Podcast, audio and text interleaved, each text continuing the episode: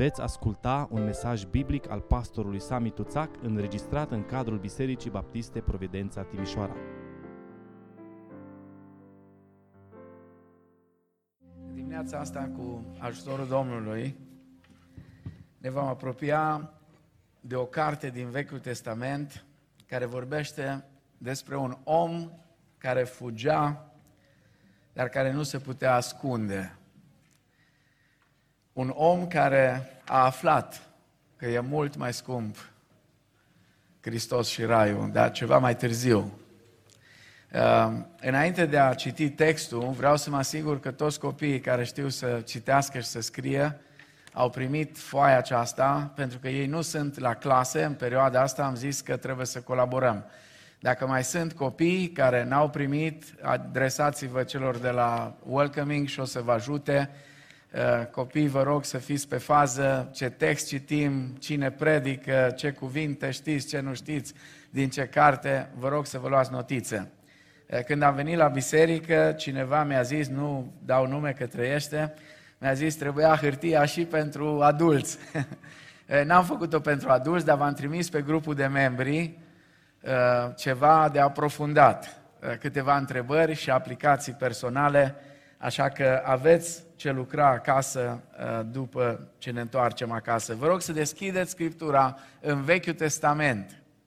În Vechiul Testament, în cartea profetului Iona, capitolul 1, vom citi de la versetul 1 și până la versetul 17, pagina 893 în Sfânta Scriptură. Iona, capitolul 1, începând cu versetul 1. Cuvântul Domnului a vorbit lui Iona, fiului Amitai, astfel. Scoală-te, du-te la Ninive, cetatea cea mare, și strigă împotriva ei, căci răutatea ei s-a suit până la mine. Și Iona s-a sculat să fugă la Tars, departe de fața Domnului. S-a pogorât la Iafo și a găsit acolo o corabie care mergea la Tars – a plătit prețul călătoriei și s-a suit în corabie ca să meargă împreună cu călătorii la Tars, departe de fața Domnului. Dar Domnul a făcut să sufle pe mare un vânt năprasnic și a stârnit o mare furtună. Corabia amenința să se sfărâme. Corăbierii s-au temut, au strigat fiecare la Dumnezeul lui și-au aruncat în mare uneltele din corabie ca să o facă mai ușoară. Iona s-a pogorât în fundul corăbiei, s-a culcat și a dormit dus. Cârmaciul s-a apropiat de el și i-a zis, ce dormi?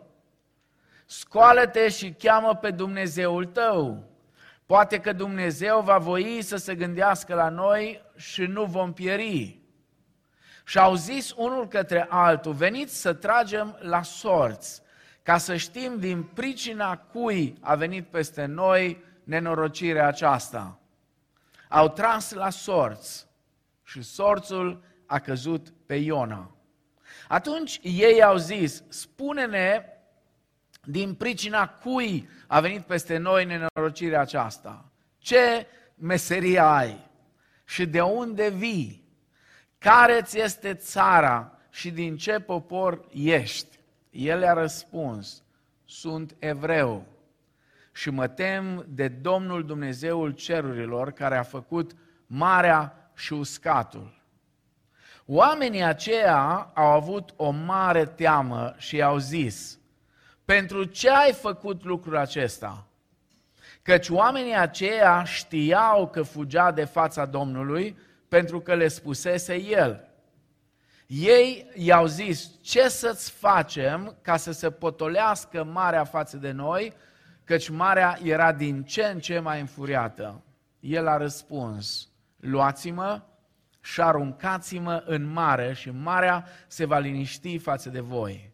Căci știu că din vina mea vine peste voi această mare furtună. Oamenii aceia vâsleau ca să ajungă la uscat, dar nu puteau pentru că marea se întărâta tot mai mult împotriva lor. Atunci au strigat către Domnul și au zis, Doamne, nu ne pierde din pricina vieții omului acestuia și nu ne împovăra cu sânge nevinovat, căci Tu, Doamne, faci ce vrei. Apoi au luat pe Iona și l-au aruncat în mare. Și furia mării s-a potolit. Pe oamenii aceia i-a apucat o mare frică de Domnul și au adus Domnului o jertfă și i-au făcut juruințe. Domnul a trimis un pește mare să înghită pe Iona și Iona a stat în pântecele peștelui trei zile și trei nopți. Amin. Doamne, stăm înaintea cuvântului Tău în această dimineață și te rugăm, Doamne, să ne vorbești prin Duhul Tău cel Sfânt și prin cuvântul Tău din nou astăzi. Doamne, e un pasaj cu lucruri care s-au întâmplat de mult, dar te rugăm, dă-ne înțelepciune, Doamne, să înțelegem ceea ce vrei să ne spui. Ajută-ne pe fiecare dintre noi, Doamne, să fim atenți. Ajută-ne, Doamne, să ne uităm la viața noastră, să vedem ce trebuie mărturisit, ce trebuie scos de acolo, ce nu este de pe voia Ta. Și mai ales, Doamne, ajută-ne să învățăm să nu ne jucăm cu vocea Ta care ne cheamă, cu, cu, cu voia Ta care ne cere, Doamne, să ne implicăm și să Te slujim. Doamne, vorbește fiecare dintre noi, căci robii Tăi ascultă. Amin. Vă rog să luați loc. Iona este unul dintre personajele cele mai cunoscute din Vechiul Testament. Acesta a fost cumva și motivul pentru care uh, am ales ca pe perioada aceasta să ne oprim un pic la cartea aceasta Iona. Uh, vă mărturisesc că îmi place foarte mult cartea aceasta uh, și apoi am considerat că copiii sunt destul de familiari cu cartea Iona și e o carte ușor de urmărit de către ei, dar mai este ceva. Iona este reprezentativ cât se poate de bine, la maxim reprezentativ pentru generația în care noi trăim. O generație care vrea să fugă de fața Domnului. O generație care vrea tot mai puțin să se pună în slujba Domnului. Uh, sunt uh, câteva, uh, să zic așa, lecții care le învățăm din cartea aceasta și aș vrea să vi le spun de la bun început, o să mai revenim la ele. În cartea Iona sau din viața lui Iona învățăm că în viață câștigă cu adevărat cel care face doar ceea ce spune Dumnezeu. Vă rog să rețineți, sunt oameni care câștigă tot felul de lucruri, dar nu despre asta e vorba cel care câștigă cu adevărat, care are în viața lui câștiguri eterne, sunt aceia ă, sau este acela care cu adevărat face doar ceea ce spune Dumnezeu. A doua lecție care o găsim aici este că uneori, uneori, deși știm principiul acesta, deși știm că nu ne putem juca cu Dumnezeu, da? Deși știm că Dumnezeu este un Dumnezeu al Harului, dar cu toate astea Scriptura spune grozav lucru este să cazi în mâinile Dumnezeului celui viu, cu toate că știm lucrurile acestea, nu ajungem să facem voia Lui întotdeauna. Uneori se întâmplă că deși știm toate lucrurile acestea, nu facem voia Lui, facem voia noastră. Și mai este o lecție e foarte uh, bine conectată cu ceea ce s-a spus foarte bine și foarte profund la școala dominicală, că nu suntem automat afară din joc atunci când nu ascultăm. Dar trebuie să știm cum să venim înapoi la Dumnezeu. Și mai e ceva care o să ne prindem poate pe parcursul vieții noastre, întotdeauna când venim înapoi la Dumnezeu, trebuie să venim în aceleași condiții pe care El le-a pus de la început. Cu timpul, poate la început, poate în tinerețe, poate, eu știu, ne ia valul, nu ne dăm seama, pentru că noi trăim cu această impresie că toată lumea în jurul nostru trebuie să se schimbe, excepție făcând noi, că noi suntem perfecți. Noi nu trebuie să ne schimbăm, da? Și toată lumea, dacă vrea să o ducem bine, trebuie să-și schimbe atitudinea, inclusiv Dumnezeu. Cu timpul însă o să ne prindem că Dumnezeu nu schimbă condițiile. Nu schimbă condițiile. Nu știu dacă știți povestea, uh, asta e din predica a treia, dar o spun de acum. Poate o să spun și atunci, poate uit. Uh, un băiat care într-o seară uh, erau acasă toți, era un gernă praznic, era o zăpadă de aproape 2 metri și uh, ei locuiau la o casă undeva la marginea satului, uh, n-aveau încălzire centrală, trebuia să pui lemne pe foc. Și știți, uh, copiii, cei care aveți mai mulți și sunt un pic mai mari, uh, există acest concurs. Cine face mai puține lucruri în casă? Iară eu trebuie să duc gunoiul, iară eu aia, iară eu cealaltă. Și cum stăteau ei toți acolo, uh, se stingea focul în șemineu și tata îi spune băiatului, du-te și adu un lemn de afară și pune un lemn pe foc. Și el, vup, sare dintr-o dată, dă în masă, cade ceaiul de pe masă, m-am săturat, numai eu, tot timpul, doar eu, doar eu trebuie să fac ceva în casa asta, gata. Și-a pus câteva haine într-un rucsăcel, l-a pus în spate și a ieșit pe ușă. Gata, m-am săturat, ura și la gară, am plecat și s-a dus afară și afară era noapte. Și șuiera vântul. Și pentru că erau la marginea satului și nu departe era o pădure, se auzeau lupii, uh, fac extraordinar de frumos. Până în măduva oaselor ți se duce sunetul acela. Cei care ați crescut la țară și în zona și ați auzit vreodată, nu trebuie să auzi de multe ori. Și a mai mers 100 de metri și era aproape înghețat. S-a întors înapoi și încă se vedeau așa luminile la casă frumos și fumul cum ieșea. Dar s-a mai dus vreo sută de metri și aproape că era gata să pice jos. Și a zis, ok, mă întorc înapoi acasă. Și a venit, a bătut la ușă, a deschis ușa, a ieșit taică O, oh, dragule, Bine ai venit înapoi. Uite aici, ți-am pregătit un ceai cald. Vin aici să te încălzești. Vin aici în sânul familiei. Vino să te simți bine și apropo, du-te repede afară și adu un lemn să-l pui pe foc. Ați înțeles care e ideea? Cam asta se întâmplă în cartea lui Iona. Cartea lui Iona, spuneam, o carte care și copiii o înțeleg atât de bine, copiii noștri de la școala duminicală cu siguranță știu despre omul care a fost înghițit de un pește mare. O să vedem duminica viitoare ce faci atunci când te înghite un pește mare. Ca să nu zic ce faci când înghiți tu un pește. Da? Pentru că e și aia, e și aia o treabă. A fost înghițit iar apoi, după trei zile, a fost aruncat afară viu pe malul mării.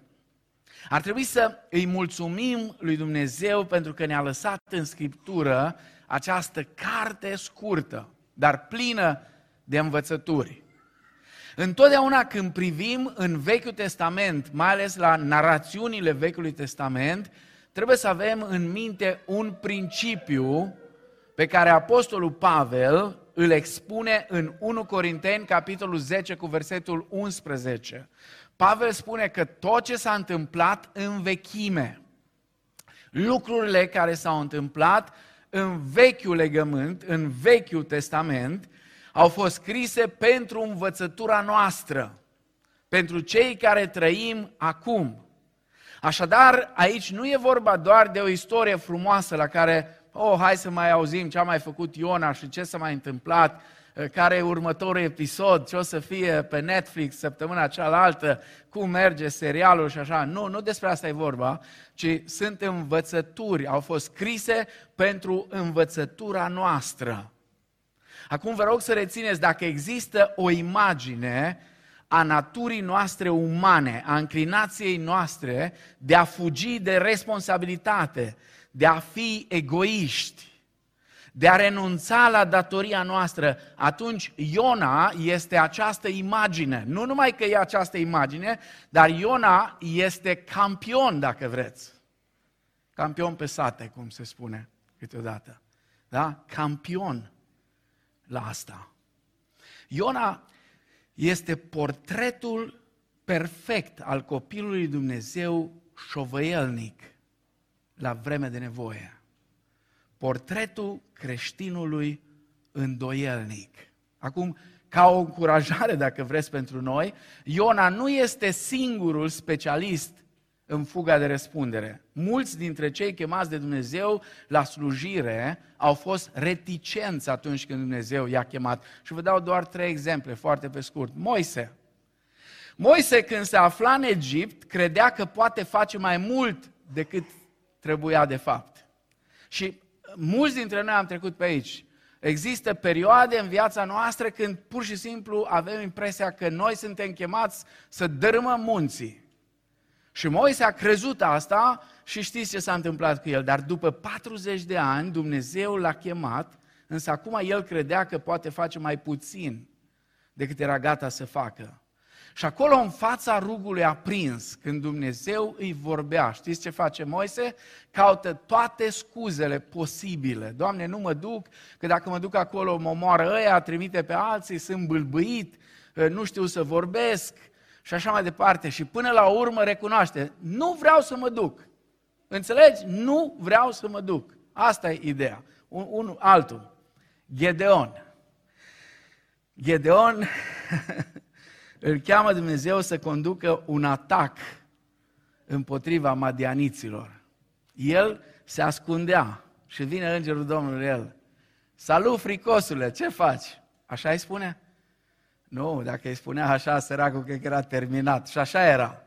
Îi spune, Domnul este cu tine, viteazule. Dacă Domnul este cu mine, atunci de ce se întâmplă ce se întâmplă? Dacă Domnul este cu mine, de ce trebuie să mă ascund? De ce trebuie să-mi pun grâu în peșteră să nu-l găsească? Și efectiv se ceartă cu îngerul Domnului, arătându-i de ce nu poate merge la luptă. Păi eu sunt cel mai mic dintre frații mei, păi am așa probleme, păi asta, păi asta, păi sunt fricos. Ieremia, profetul lacrimilor.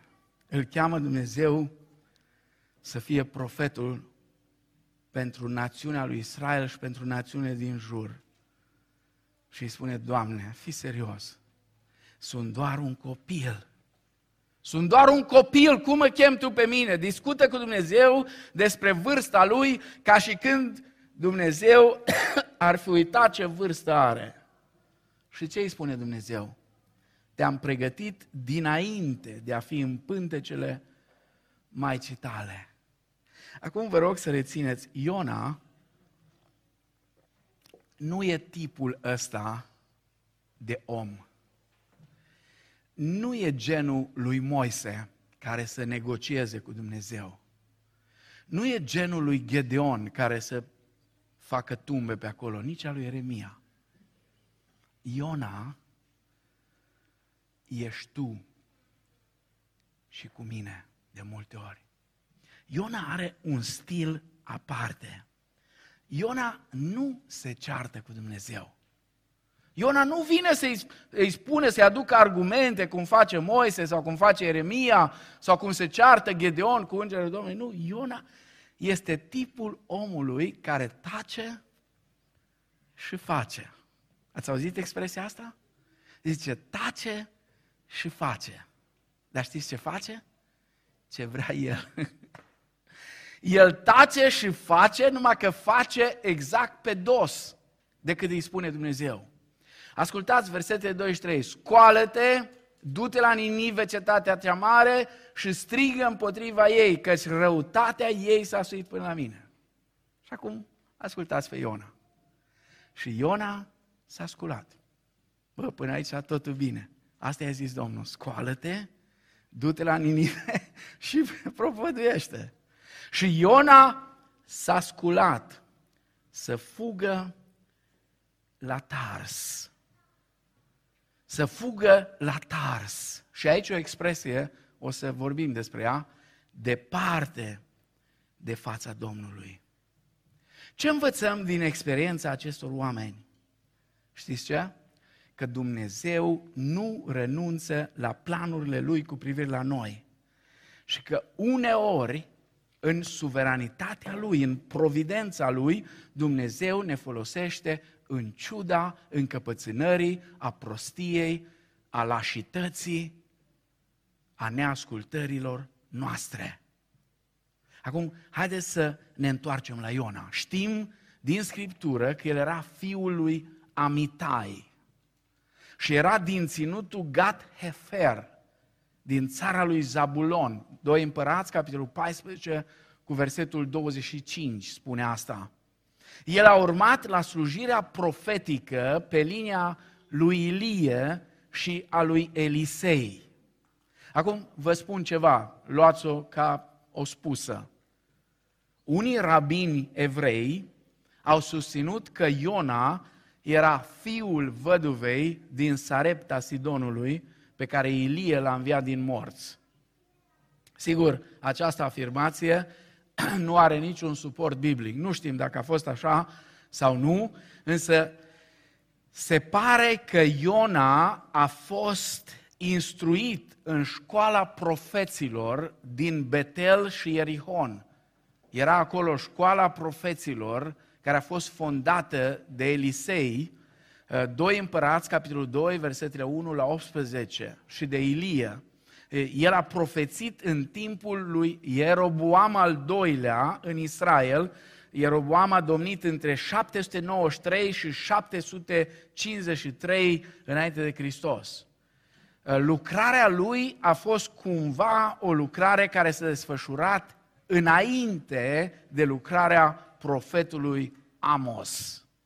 Acum, singura profeție făcută de Iona cu privire la Israel, care a fost păstrată, o avem în cartea Doi împărați, uh, și dacă aveți scripturile, vă rog să deschideți la Doi împărați, capitolul 14, Doi împărați, capitolul 14, versetele 25 la 27.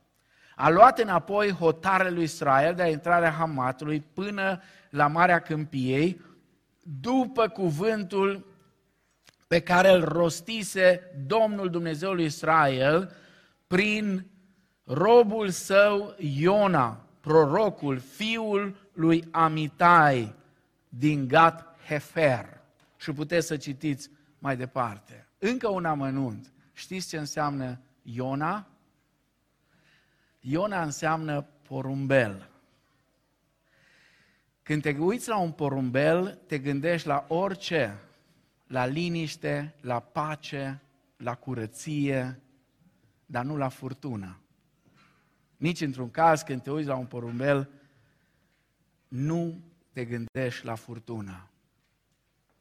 Iona este numit porumbel pentru că el aduce un mesaj de mângăiere și încurajare pentru poporul său. Știu un, un singur porumbel care aduce multă furtună în Mehala, în zona unde stăm noi.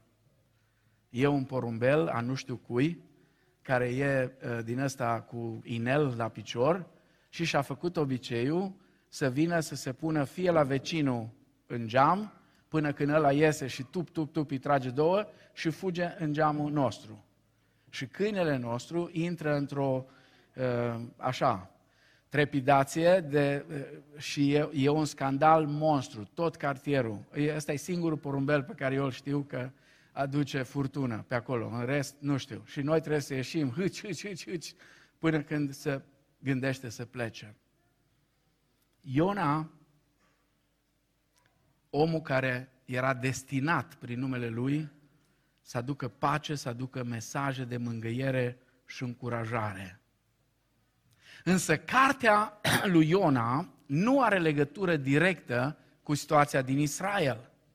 Iona este trimis să predice neamurilor și în special asirienilor care erau vrășmașii lui Israel. Ideea centrală a cărții o vom găsi în capitolul 4, în partea a doua a versetului 2. Ideea centrală a cărții este despre un Dumnezeu milos și plin de îndurare. Iar tema cărții, dacă vreți, el, adică Domnul, Jehova, nu este doar Domnul evreilor. El este și Domnul sau Dumnezeul neamurilor. cartea uh, se împarte pur și simplu în două părți egale. Primele două capitole și apoi sunt următoarele capitole. Haideți așadar, în dimineața asta, după o introducere un pic mai lungă, să ne uităm la prima trimitere a lui Iona și neascultarea lui. Uh, aș vrea să citesc încă o dată versetele 1 și 2, să vedem cum l-a trimis Dumnezeu pe Iona. Cuvântul Domnului a vorbit lui Iona, fiul lui Amitai, astfel, scoală-te, du-te la Ninive, cetatea cea mare, și strigă împotriva ei că răutatea ei s-a suit până la mine. Când Dumnezeu îi încredințează lui Iona această misiune, Iona era deja un profet cu experiență. Era cunoscut datorită lucrării lui pe care o avusese în Israel. Misiunea care Dumnezeu i-o dă lui Iona era una extrem de importantă, întrucât Ninive era la vremea respectivă una dintre cele mai mari cetăți din lume, dacă nu chiar cea mai mare. Avea o populație undeva între 600 de mii și un milion de locuitori. Era de cel puțin trei ori populația orașului nostru. Și în orașul acesta trăiau în jur de 120 de mii de copii. De asemenea, capitolul 4 cu versetul 11 vorbește despre o mulțime de vite, o mulțime de animale care trăiau, animale domestice, care trăiau în cetatea aceasta. Această trimitere a lui Iona la niște păgâni, pentru că ninivenii erau păgâni, ne revelează un adevăr extraordinar. Că inima lui Dumnezeu este o inimă de misionar. Inima lui Dumnezeu este o inimă de misionar. De fapt, de aceea Dumnezeu l-a trimis pe Fiul Său în lumea noastră, în misiunea aceasta de salvare a sufletelor noastre. Pentru că inima lui Dumnezeu e o inimă pentru misiune. E inima unui misionar care vrea să ajungă cu vestea cea bună la cei mai mulți. Inima lui Dumnezeu este mult mai cuprinzătoare decât mintea noastră. Dumnezeu este interesat și de cei despre care noi nu ne gândim că ar fi interesat. Și apoi mai e ceva, să știți. Știu că râdem uneori și facem glume de iubitorii de animale, dar lui Dumnezeu chiar îi pasă și de animale. Și Biblia o spune cât se poate de clar că cel care se poartă urât cu animalele este prost.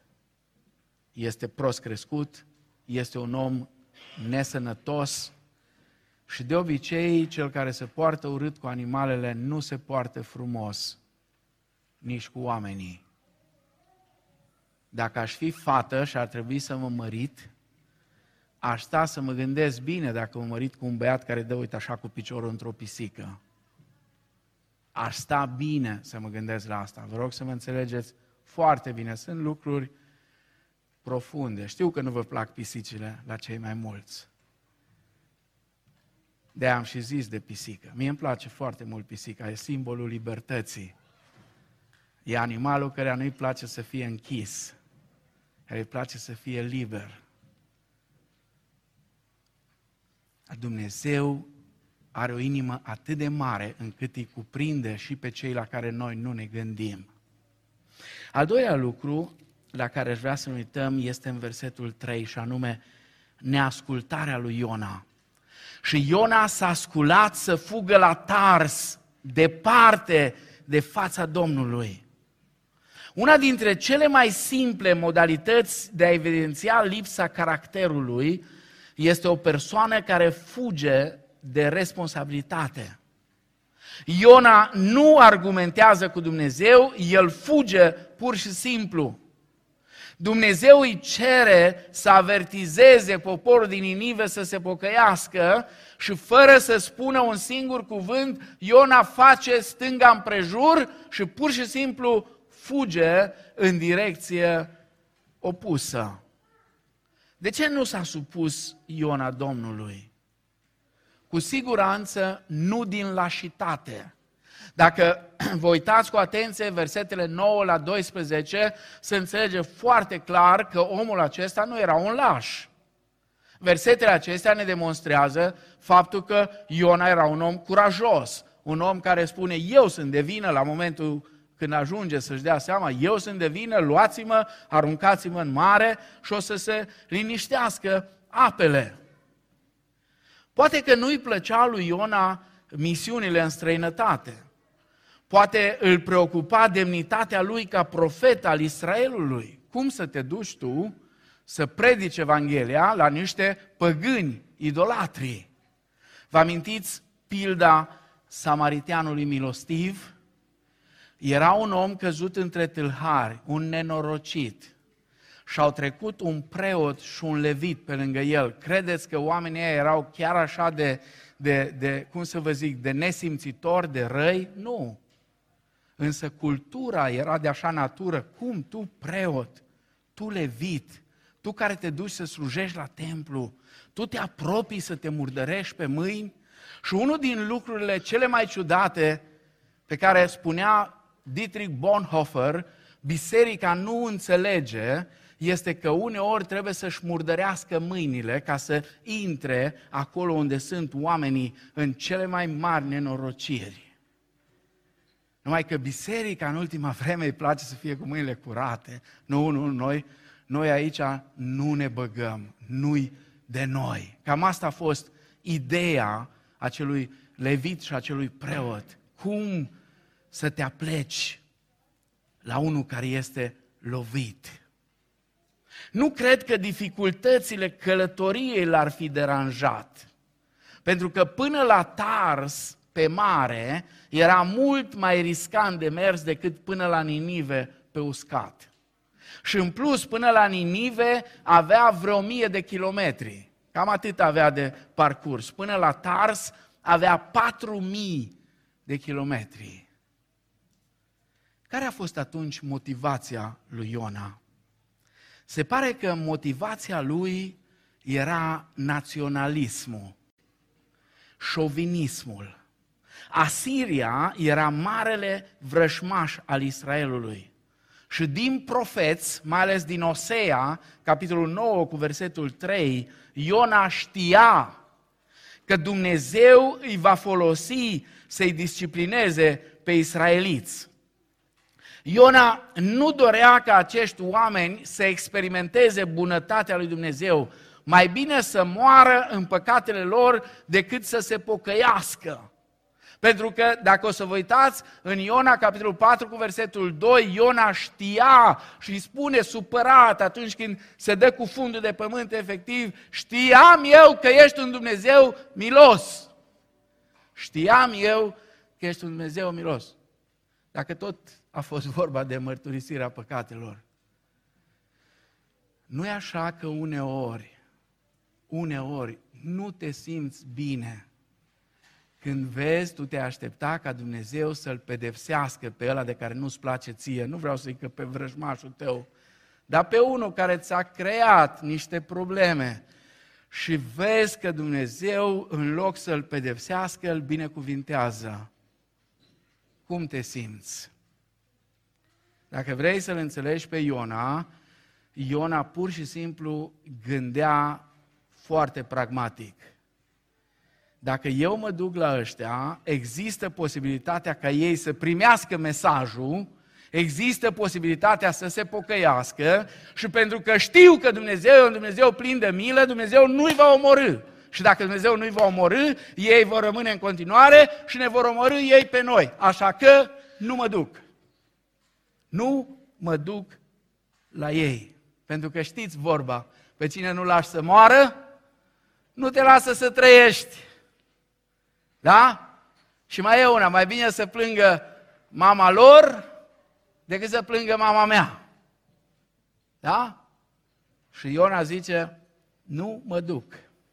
Iona este profetul preocupat cumva de propriul lui ego, de poporul lui, iar naționalismul lui este extrem de șovin și egoist. Aici nu mai e vorba de patriotism. Aici e un naționalism care îl determină să nu asculte de Dumnezeu și să fie pedepsit. Oare nu se întâmplă și cu noi să ne trezim că Dumnezeu ne cere să facem ceva ce nu vrem cu adevărat să facem? Nu e așa că uneori ne este mai ușor să ne convingem că noi știm mai bine decât Dumnezeu ce trebuie făcut?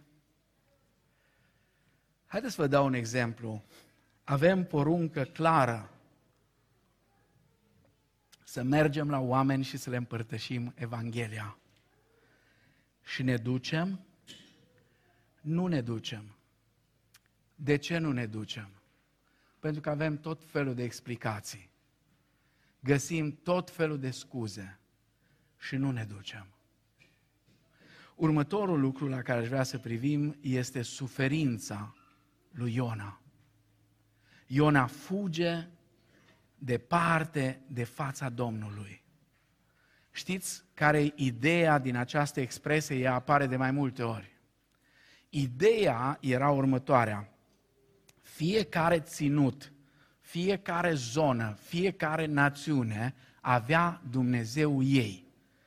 Și fiecare Dumnezeu care era pe acolo, ați văzut, marinarii ăia, fiecare avea Dumnezeul lui, fiecare a strigat la Dumnezeul lui, fiecare era limitat, fiecare avea o jurisdicție. Într-o vară, alergam cu cineva, nu eu conduceam, alergam cu mașina prin statul Oklahoma și urma să intrăm în statul Arkansas și cu intenție, n-a fost fără intenție, am mers ceva mai bine decât acceptarea, peste limita de viteză. Și de sus, din elicopter, ne-a luat și ne-a văzut că mergem intenționat cu o anume viteză. Ne-a tras poliția deoparte, că ăia de sus i-au anunțat pe ăia de jos, ne-a tras deoparte și ne-a spus, vă dăm doar un avertisment, dar cât mai aveți, mai erau vreo sute de maile, cât mai aveți de mers prin statul Oklahoma să nu îndrăzniți să mai treceți peste viteză. Când am intrat în Arkansas, li s-a terminat jurisdicția. Pentru că așa e poliția acolo. Ei, cam asta era concepția despre Dumnezeii din vremea de atunci. Fiecare e șef pe zona lui. Și din păcate, copiii lui Dumnezeu ajunseseră să creadă că Domnul are jurisdicție doar peste Israel. Și când ai fentat-o și ai ieșit de acolo, gata, ai fugit departe de fața Domnului. Asta e ideea. Acum, sigur, o să vă întrebați, n-a citit Iona, n-a auzit niciodată de psalmi, unde voi fugi de fața ta? Unde mă voi duce? De ce noi n-am auzit? Noi am auzit mai multe decât Iona. Și cu toate astea, adesea, adesea avem impresia că Dumnezeu este limitat. Și Iona a crezut că Dumnezeu este limitat, că dacă fuge el, știe el unde, nu o să-l ajungă acolo. Și spune în versetul 4, dar Domnul, Domnul pornește o furtună puternică care amenință să întoarcă corabia și să o facă praf. Acum, ce fac cei de pe corabie? Fiecare de acolo se implică, se roagă, fiecare face ce poate, strigă la Dumnezeul lui. Ce face Iona? Iona coboară în fundul corăbiei și doarme, se culcă. Se pare că lui Iona îi plăcea să doarmă legănat. S-a coborât, spune. Aici este și o chestiune spirituală. Când a fugit de Dumnezeu, a coborât la mare, apoi a coborât pe fundul vasului, apoi a coborât în apă și apoi a coborât efectiv în pântecele peștelui. Iona ne învață pe noi și sigur a învățat și el ce se întâmplă omului chemat de Dumnezeu la slujire, dar care fuge efectiv de responsabilitate. Iona este trezit și apoi este descoperit vinovat. Și vă dați seama cum s-a simțit Iona când îl întreabă ăștia, cine ești? Ce meserie ai? Ce meserie ai? Vă dați seama? Și el trebuie să spună, sunt evreu, sunt profetul Domnului. Eu lucrez pentru Domnul. Oamenii îi spun, omule, dezvăluieți identitatea. Dezvăluieți identitatea. Când uităm cine suntem, când ne uităm identitatea, voi sunteți sarea pământului și lumina lumii, spune Domnul Isus. Când uităm asta, ne coborâm mai jos decât necredincioșii. Ne pierdem mărturia. Suntem buni de călcat în picioare, spune Domnul Isus, ca sarea care își pierde gustul. Sau, mă rog, buni de aruncat în mare. Versetul 10 este aici cea mai usturătoare întrebare pentru copiii lui Dumnezeu. Știu că nu ne place când cineva ne spune, tu dacă ești pocăit, de ce faci asta? Și am inventat tot felul de scuze. Auzi tu, ei ne spun nouă, ei știu ce trebuie să facem noi, dar ei nu fac și ne ceartă pe noi. Într-un fel, da, cam așa e, dar nu e numai asta. E o întrebare cumplită, e o întrebare cumplită. Să te întrebe cineva, de ce ai făcut lucrul acesta? Dacă ești pocăit, de ce ai făcut ce ai făcut? De ce ai zis ce ai zis? De ce? Nu suntem deloc încântați de întrebarea asta. Deloc. Și apoi, oamenii aceia observați, aici e providența lui Dumnezeu. Uneori Dumnezeu și în urma prostiilor noastre și chiar a păcatului nostru, pentru că a fost păcat neascultarea, Dumnezeu a întors în așa fel lucrurile încât oamenii aceia s-au pocăit ei. I-a apucat o teamă. Prima dată când s-au rugat, s-au rugat fiecare la Dumnezeul lui. Și l-a scos din rucsac, l-a lustruit, l-a pus acolo, a început să roage. Când a auzit de fapt că există un Dumnezeu care a făcut cerurile și marea și uscatul, nu se mai roagă la Dumnezeu ăia. Probabil că i-au socotit lucruri prea grele și au aruncat peste bord. Fiecare a început să se roage la Dumnezeu. Și a spus, Doamne Dumnezeule, nu ne ținea în seamă asta ca păcat. Nu cere de la noi sângele omului acestuia. Și apoi l-au aruncat pe Iona. S-a oprit marea. Și ei continuă, ca să vedeți că se vede o schimbare radicală în viața lor, aduc jertfe Domnului. Aduc jertfe, îl recunosc pe Domnul ca și Dumnezeu. Se închină lui Dumnezeu. Și apoi versetul 17 e harul lui Dumnezeu pentru Iona. Dar Domnul a trimis un pește mare să înghite pe Iona. E harul lui Dumnezeu aici. Domnul nu l-a abandonat. Domnul trimite peștele acela nu să-l omoare pe Iona, ci ca să-l salveze, ca să nu se nece, ca să nu-l mănânce, știu eu, ce răpitori. Un pește care îl va ține în viață pe Iona. Haideți să vedem câteva concluzii la capitolul acesta. Iona fugea pentru că pur și simplu nu vedea nicio rațiune în chemarea la pocăință a dușmanilor de moarte a poporului Dumnezeu. El considera că erau oameni care nu merită să audă Evanghelia.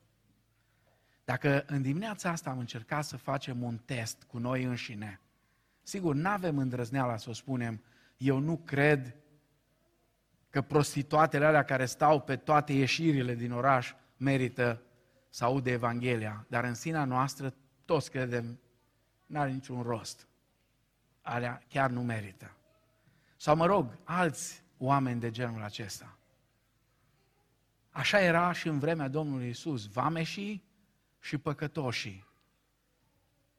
Iar femeile prostituate erau în categoria cea mai de jos, împreună cu vameșii. Oameni cu care nu merită să-ți pierzi vremea. Nu după multe zile, Iona va afla că oamenii chemați de Dumnezeu la o slujire nu pot fugi. Dragii mei, Domnul Isus ne-a chemat să lucrăm împreună cu El, dar noi încă fugim de responsabilități. Iona a avut nevoie să stea trei zile în adânc ca să-și recâștige perspectiva și să pornească în final la împlinirea lucrării lui Dumnezeu. Oare ce avem noi nevoie ca să ne recâștigăm perspectiva? Știți ce avem nevoie? Domnul Iisus spune, voi veți primi o putere când se va pogorâ Duhul Sfânt peste voi. Atunci când ne mărturisim păcatele, că vreau să fac legătura un pic cu, cu ce a fost din, la, la școala duminicală, atunci când ne mărturisim păcatele, ca să nu ne trezim că mâine vom veni din nou și vom face apel din nou la 1 Ioan 1 cu 9, să știți, 1 Ioan 1 cu 9 e acolo ca să ne încurajeze, nu ca să ne obișnuiască să trăim mereu în păcat. Pentru că dacă veți citi mai departe, spune copilașilor, vă scriu aceste lucruri ca să nu păcătuiți. Ăsta e mersul, ca să nu păcătuiți. Dar dacă cineva a păcătuit, 1 Ioan 1 cu 9 este pentru situația dar dacă. Dar dar dacă nu trebuie să se întâmplă în fiecare zi. Dar dacă se întâmplă atunci când nu ești atent, când nu veghezi, când te-a luat valul. Dar dacă mereu și mereu este dar dacă, atunci acolo e o problemă majoră. Dar atunci când noi venim și ne mărturisim păcatele, e primul pas. Mai departe, ar trebui să venim înaintea Domnului gata ca El să ne umple cu Duhul lui Cel Sfânt. Și atunci când suntem plini de Duhul Sfânt, atunci începem să gândim cum gândește Dumnezeu, să vedem lucrurile așa cum le vede Dumnezeu. Știți ce e ciudat în întâmplarea aceasta, în toată povestea asta cu Iona? Este foarte ciudat că furtuna, marinarii, sorții, peștele, împăratul din Ninive, ninivenii, curcubetele, viermele, vântul de la răsărit, toate, toate, toți ăștia îl ascultă pe Dumnezeu, excepție omului Dumnezeu. Excepție omului Dumnezeu, în rest toată lumea ascultă de Dumnezeu. Excepție face ucenicul lui Dumnezeu, trimisul lui Dumnezeu, omul ales de Dumnezeu pentru o lucrare extraordinară. Dragii mei, înainte de a-i chema la pocăință pe alții, trebuie să ne pocăim noi. Oare cu ce autoritate îi putem chema la pocăință pe alții dacă noi nu ne pocăim? Dar știți ceva? În ciuda neascultării sale, a lipsei de perspectivă, a prejudecăților lui culturale, a neprihănirii lui personale, a motivelor lui greșite și a atitudinilor greșite, Dumnezeu nu a renunțat la el niciodată. Dar nu l-a folosit în lucrare până nu s-a pocăit. Vom vedea asta în capitolul 2. Dumnezeu nu renunță la noi și uneori ne strânge efectiv cu ușa. Dumnezeu nu renunță la noi. Când am învățat astăzi despre mărturisirea păcatului, am învățat despre mărturisirea păcatului celor credincioși, care nu le mărturisesc ca să le fie iertate, că a murit Hristos pentru iertarea păcatelor noastre, ci ca să-și restabilească părtășia, pentru că dacă vă uitați în versetul 6 din 1 Ioan, capitolul 1, e vorba de părtășia noastră cu El și unii cu alții, iar păcatul rupe părtășia. Dumnezeu nu renunță la noi, însă ne strânge cu ușa și dacă cumva simți că în perioada asta Dumnezeu te strânge cu ușa, de aia te strânge cu ușa. De aia, pentru că vrea să-ți reevaluezi perspectiva. Aș vrea să știm însă, și cu asta am încheiat foarte rapid, că deși există har extraordinar de mult la Dumnezeu, întotdeauna există niște consecințe ale fugii de responsabilitate, de dedicare și de implicare în lucrarea lui Dumnezeu. 1. Pierdem privilegiul de a fi parteneri cu Dumnezeu. Pierdem. Spune Domnul Isus în Matei 28, iată eu sunt cu voi în toate zilele, dar știți când? Când voi mergeți. Când voi mergeți. Noi suntem chemați să fim împreună cu El lucrători.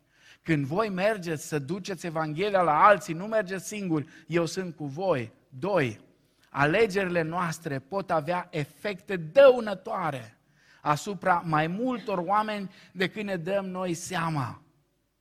Toți cei din corabie erau în pericol. Toți cei care nu aud Evanghelia lui Hristos sunt în pericol. Cei din casa ta, atunci când tu nu iei decizii sănătoase cu privire la modul în care Dumnezeu te cheamă să-L slujești, toți au de suferit, toți de acolo au suferit. Trei, devenim împietriți și insensibili la tragediile pe care le provocăm. Iona a văzut că se întâmplă ceva rău, avea probabil o bănuială că e și el cumva la mijloc în toată povestea aia, i-a văzut pe ăștia cum strigă fiecare și îl caută pe Dumnezeul lui, dar pur și simplu dormea dus. Dormea dus și nu îi păsa de nimeni. De multe ori, în egoismul nostru, suntem atât de orbi încât nu realizăm că îi îndepărtăm pe oameni de Hristos prin ceea ce facem sau spunem la lucru, acasă, la școală.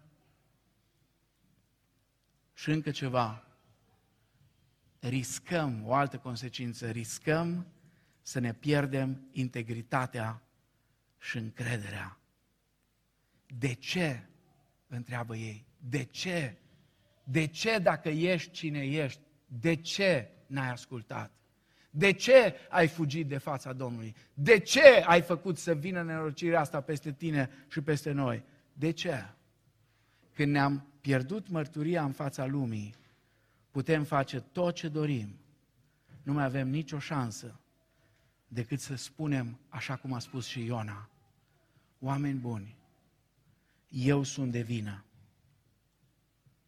Uneori poate nu strică, văzând cum copiii noștri cresc și în loc să vină spre Dumnezeu, o iau în altă direcție. Poate nu strică să ne facem așa o introspecție, să ne uităm cu atenție, să vedem dacă nu cumva, dacă nu cumva am fost și noi pe acolo, că din diverse motive i-am făcut să o ia într-o altă direcție.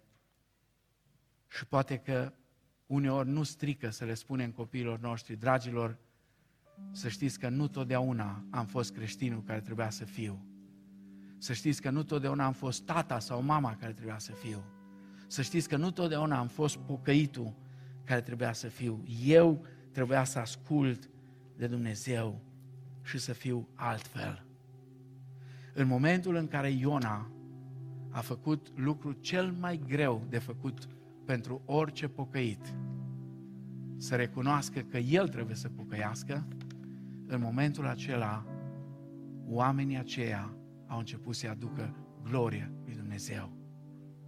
Pentru că noi suntem sarea pământului și lumina lumii, ca oamenii văzându-ne pe noi să-i dea glorie lui Dumnezeu. Amin.